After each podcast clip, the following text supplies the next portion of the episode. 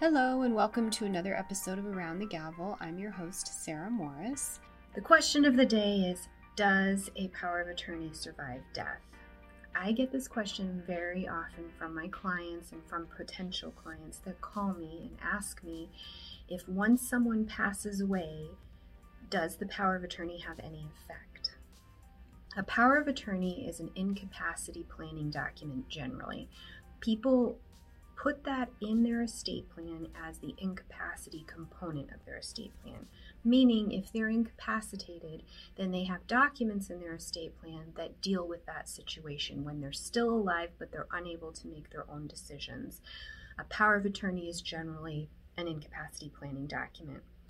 Once you actually pass away, the power of attorney is meaningless. It doesn't do anything because the person is now deceased so now you turn to the actual estate plan, the will or the trust, to determine what happens.